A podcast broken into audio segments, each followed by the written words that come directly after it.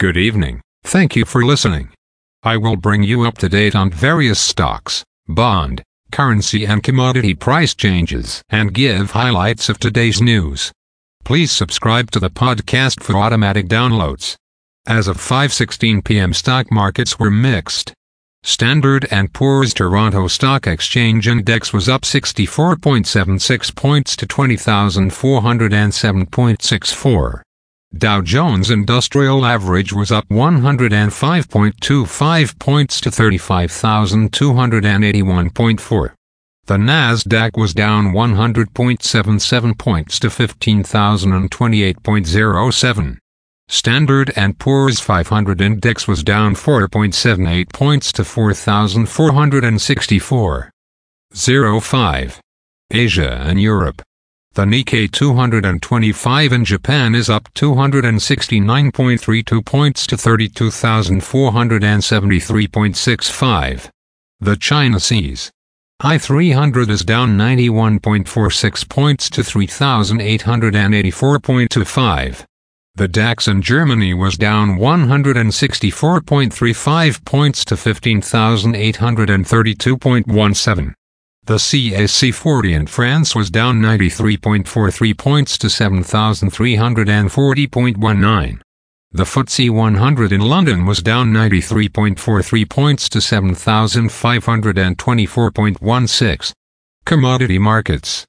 Gold is down $3.05 to $1,945.85.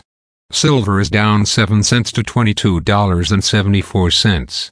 Crude oil is up 22 cents to $83.04. Copper is down 4 cents to $3.71. Natural gas is up 2 cents to $2.78. September corn closed at $4.74 and a half. September soybeans closed at $13.37 and a quarter. September wheat closed at $6.26 and three quarters. The Canadian dollar is 1.3443. The Canadian two-year bond yield is 4.72.